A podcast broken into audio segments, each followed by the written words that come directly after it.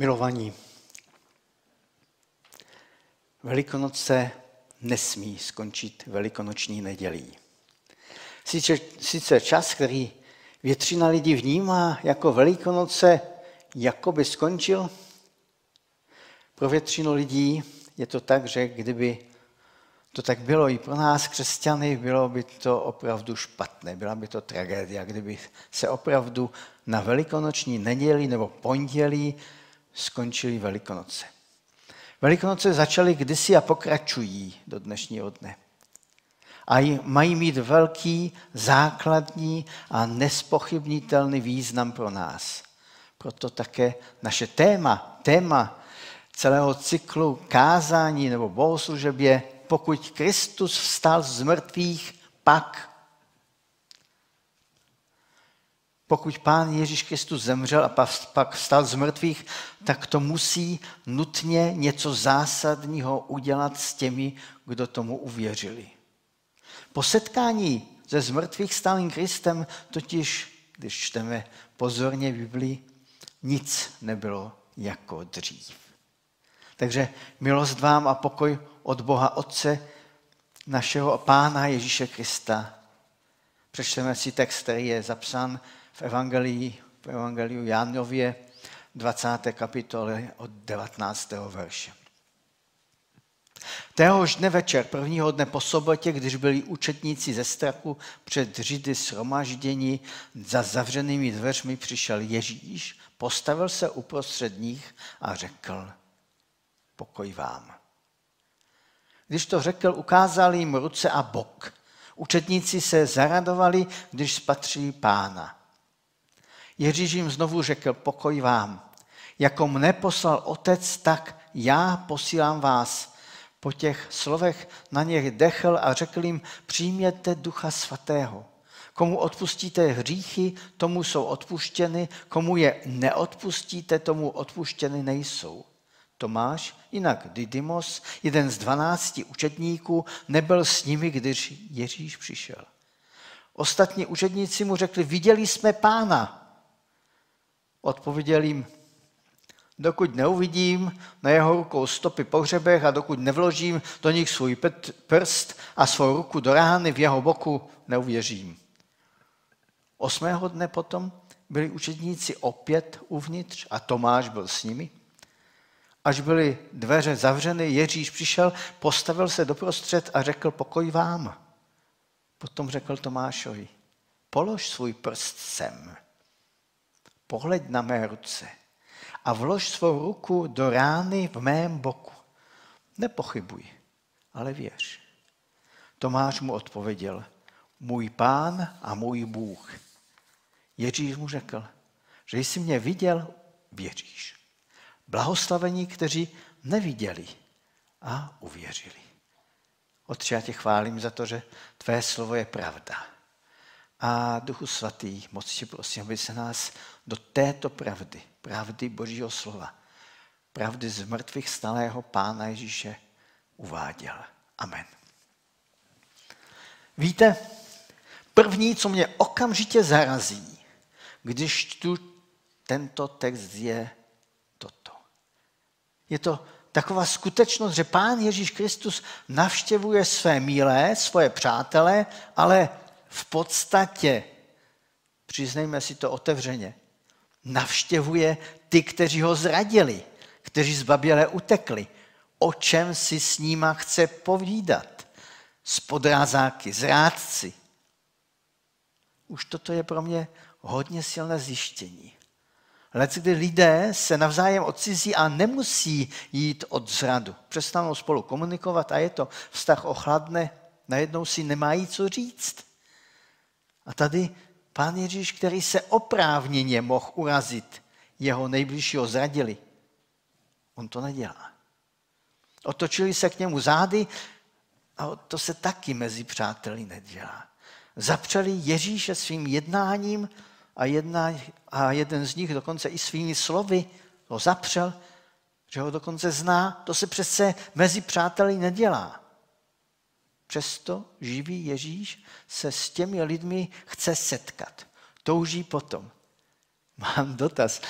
Dovede si představit, že vy toužíte po setkání s někým, kdo vás zradí? Možná je právě toto teďko nám docela blízké, že my nejspíš toužíme taky se setkat. Asi bychom se nesetkali se svými zrádci, ale zcela určitě osobně máme touhu se setkávat. A těším se, přiznám se i já, že konečně v dohledné době se setkáme u nás ve sboru tady. Toužím potom, věřím, že vy taky. Od příštího týdne já teda mohu k svým maloobchodním zákazníkům, protože už bude lecos otevřeno a moc se na ta setkání těším. Jsem zvědav, jak se těm lidem vede. Už teď vím, že nepotkám někoho, kdo skončil s plicní embolí v nemocnici a velice pracně se z toho dostává. Už teď vím, že neudělám zlatou svatbu jednomu z těch, kteří mě o to před časem požádali. Už to nestihnu. Za těch několik měsíců se toho opravdu moc změnilo. Pán Ježíš Kristus se se svými přáteli chce setkat. Věřím, že dokonce potom touží. Co jim přináší? A vůbec, v jakém stavu je těch deset, respektive jedenáct lidí, které chce pan Ježíš Kristus potkat? A zase musíme si upřímně říct, žádná sláva. Dá se dokonce říct, že jsou ve vězení. Tam je slovo o tom, že byli zamčeni, zavřené dveře. Jsou ve vězení, dvojnásobném. Jednak jsou ve vězení strachu a Bible nezastírá, že to tak je. Zamknou se před světem, před Židy a ani náhodou nevystrčí příslovečný nos ze dveří. Moc mi to připomíná naší dobu. Lidé se opravdu bojí. Bojí se vycházet z domova. Vlastně to mají nařízeno. Mají sedět a nevycházet. A tak lidé poslouchají. Nevždy, ale většinou ano. Občas volám svým přátelům, i oni procházejí těžkým obdobím jako poměrně velká část, nebo možná všichni. A bavíme se otevřeně. Povídáme si telefonicky někdy docela dlouho. Občas je opravdu cítit strach. Je to vězení? Někdy ano. Vězení strachu může být hodně kruté.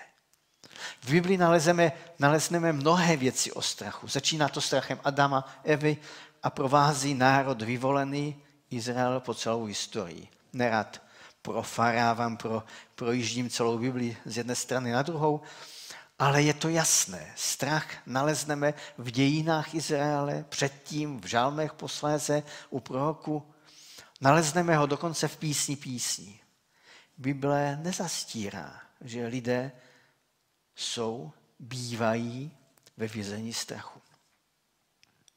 A pak na tomto prvním setkání zazní, zvláštní slovo, slovo Pána Ježíša, Ježíše Krista o odpuštění. To první vězení, to je vězení strachu. A to slovo odpuštění zní takto. Komu odpustíte hříchy, tomu jsou odpuštěny, komu je neodpustíte, tomu odpuštěny nejsou.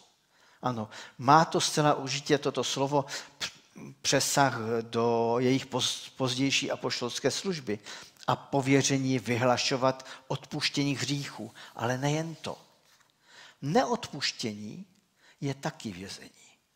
V těchto deseti a pak jedenácti lidech nebylo jen mnoho strachu, ale taky jistě neodpuštění. V jejich případě bylo třeba odpustit postupně Židům, farizeum, saduceum, radě starších, Sanhedrinu, Římanům. A bylo tady ještě jedno neodpuštění sobě. Nemohli si odpustit, že podrazili, zradili mistra pána. Já si to nedovedu jinak představit. Dovedu si za to představit, že si nemohli odpustit svoje selhání. Nevím, jestli to máte taky, jestli taky jste někdy selhali. Něco se vám vyloženě nepodařilo. A věděli jste, že to byla vaše vina. A občas to přijde. Mluvím o sobě, nemluvím o vás. Že je občas to přijde, že člověka píchne u srdce a vzpomene si. To jsem nezvlád. A vy to máte možná podobně. Nevím v jaké oblasti, ale možná podobně. A člověk si musí uvědomit, že takto nesmí zůstat. Ano, e, ještě jednou opakuje, že tady se jedná zcela určitě o jejich budoucí službu, službu apoštolů. Ale i normálně lidské křesťanské odpuštění takto působí. Když odpustíte, zlo ztratí svou sílu. Dostanete se z vězení. Když neodpustíte, tak hřích se nestratí a vy zůstáváte v vězení. Já jsem mockrát, mockrát hovořil s lidmi, kteří v sobě nesli hluboké neodpuštění lidem. Neodpuštění, které trvalo 20, 30, 50 let. Stále pokaždé, když jsem se s někým konkrétním setkal, tak mi připomněli, že tohle se jim stalo a že neodpustí. Zrovna tento týden byl ve znamení toho, že jsem měl možnost poslouchat o neodpuštění v církvích a ve zborech, tentokrát mimo stráv, mimo náš zbor. Po mnoho generací se táhnou problémy neodpuštění. Jako kdyby celý zbor byl někdy ve vězení neodpuštění. Takže dva druhy vězení. Strach a neodpuštění. Vězení akorát, že s, klíče, s klíčem uvnitř. Není zvenčí, je uvnitř. Ve vězení v Ostravě Heřmanicích byly klíče vně, dveří a mříží. Ale, ale tady se lidé obrazně zamykají sami. Navíc dá se vidět i třetí vězení u Tomáše. Vězení nevíry, cynismu, možná i hořké ironie. Já jsem se snažil to trošičku nastínit při tom čtení toho slova. Moc se mi to nepovedlo. Ale dovede si představit, že to tak asi bylo. Proč tam Tomáš chyběl? Možná byl podobný lidem kolem nás. Ztratil vědomý smysl. Když mu třeba ostatní řekli, pojď Tomáši, budeme se modlit a čekat, máme to v popisu práce, to nám pán Ježíš řekl, že tohle máme dělat a čekat. On řekl, víte, myslím si, že jste blázni. Vždyť to celé nemá smysl. Žádný smysl. Všechno je pryč. Na co si kluci hrajete? Co kdybyste se podívali pravdě do očí a řekli, konec, je to za námi. Tři roky prázdnin s Ježíšem, když jsme věřili, že se něco stane, jsou pryč. Teď je zpátky realita je třeba si říct otevřeně, odcházíme a ostatně, ostatně ať zhasne tady. Znáte takové lidi, kteří vám vždycky řeknou, nemá to cenu? Já takové lidi znám a je docela problém jim vysvětlit opak, že něco má smysl. A do toho vězení přichází najednou navzdory zamčením, zamčeným dveřím Ježíš a říká pokoj vám. Třikrát v tomto krátkém textu. Dvakrát při prvním setkání, pak ještě jednou, když je tam Tomáš. Co jim tímto pozdravem vlastně přinesl? Co přinesl do tohoto místa strachu, zklamání a neodpuštění? Do toho vězení? Pokoj. Ano. Pokud Kristus stál z mrtvých,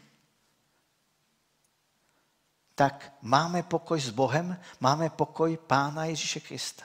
Víte, z řečtiny je pokoj Irene, nebo Irene. Do toho, od toho Irene pochází také jméno Irena a moje dcera dostala takové jméno. Je a hlavně byla hodně rozhodná a rázná. Někdy řekla jako malá, já jsem boží pokoj. S takovým důrazem, že neradno bylo odporovat. Takovému božímu pokoji neradno se postavit do cesty. Ale pán Ježíš říká něco jiného. Pán Ježíš říká pokoj vám. Co tím sděluje? Podívejme se ještě jednou na Tomáše. Pokud řekneme jídáš, vytene nám i vám možná vymyslí slovo zrádce. Pokud řeknete Tomáš, vybaví se vám přídavné jméno nevěřící. Nevěřící Tomáš. Už si nevzpomeneme na jeho jméno Didymos, dvojče, ale nevěřící Tomáš. Byl ale Tomáš opravdu nevěřící? Potřeboval třeba něco jiného, než možná jiní lidé. Potřeboval zkušenost. Potřeboval setkání s Ježíšem. A dostal tu úžasnou možnost. Ano, všichni učedníci dostali možnost setkat se s Ježíšem. A všechny toto setkání zásadním způsobem proměnilo. Tomáše tak silně, že jeho vyznání pán můj a Bůh můj bylo pro Žida absolutně nepředstavitelné. Jeho nevíra se proměnila setkáním s Ježíšem na neskutečně radikální a odvážnou víru. Za to vyznání by za normální okolnosti byl ukamenován. Jak se rodí víra?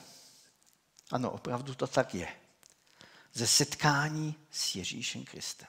Když se bavím s lidmi, tak se dozvídám, že oni svoje setkání s Bohem prožívali různě. Samozřejmě lidé se setkávají s Bohem v jeho slově. To je absolutní základ. Neumím si představit, že se s Ježíšem dá setkat úplně mimo písmo, anebo dokonce proti jeho slovu.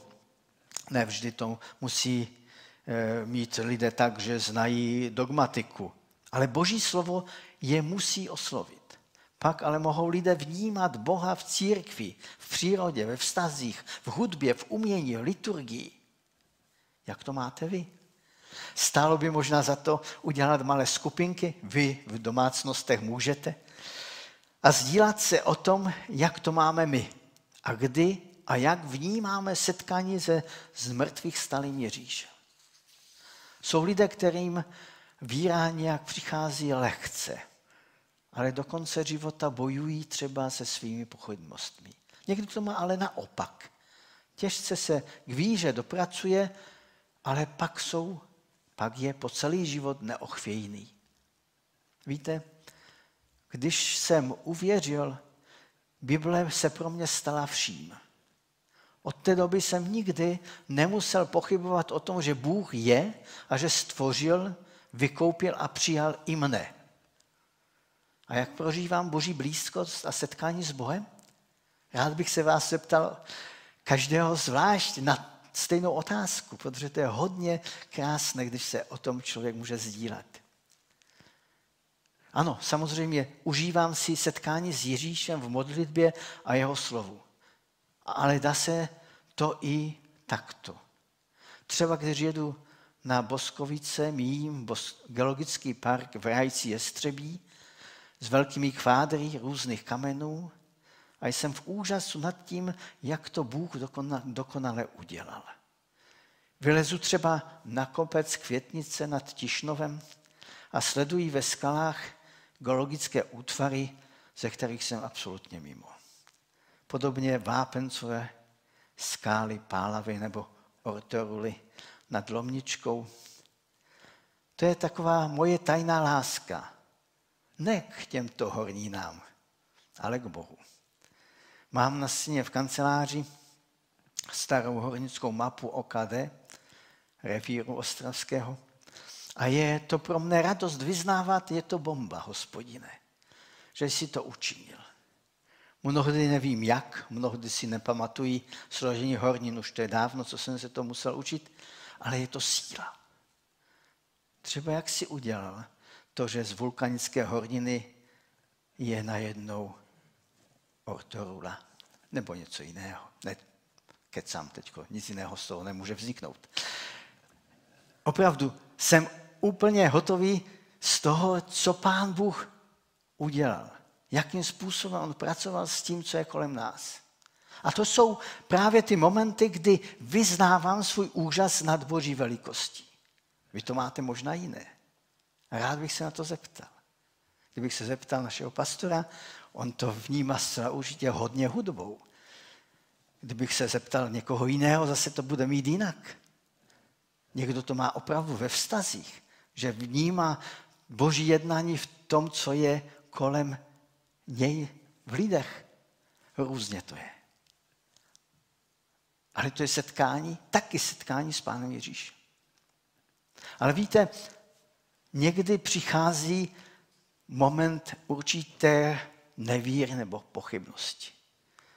Problém mé víry je u mě osobně jinde. Mám problém, když vidím právě to, jak křesťané umí neodpustit, jak umí pěstovat své rány a taky jak umí věřit v podstatě čemukoliv, jakémukoliv nebiblického bludu.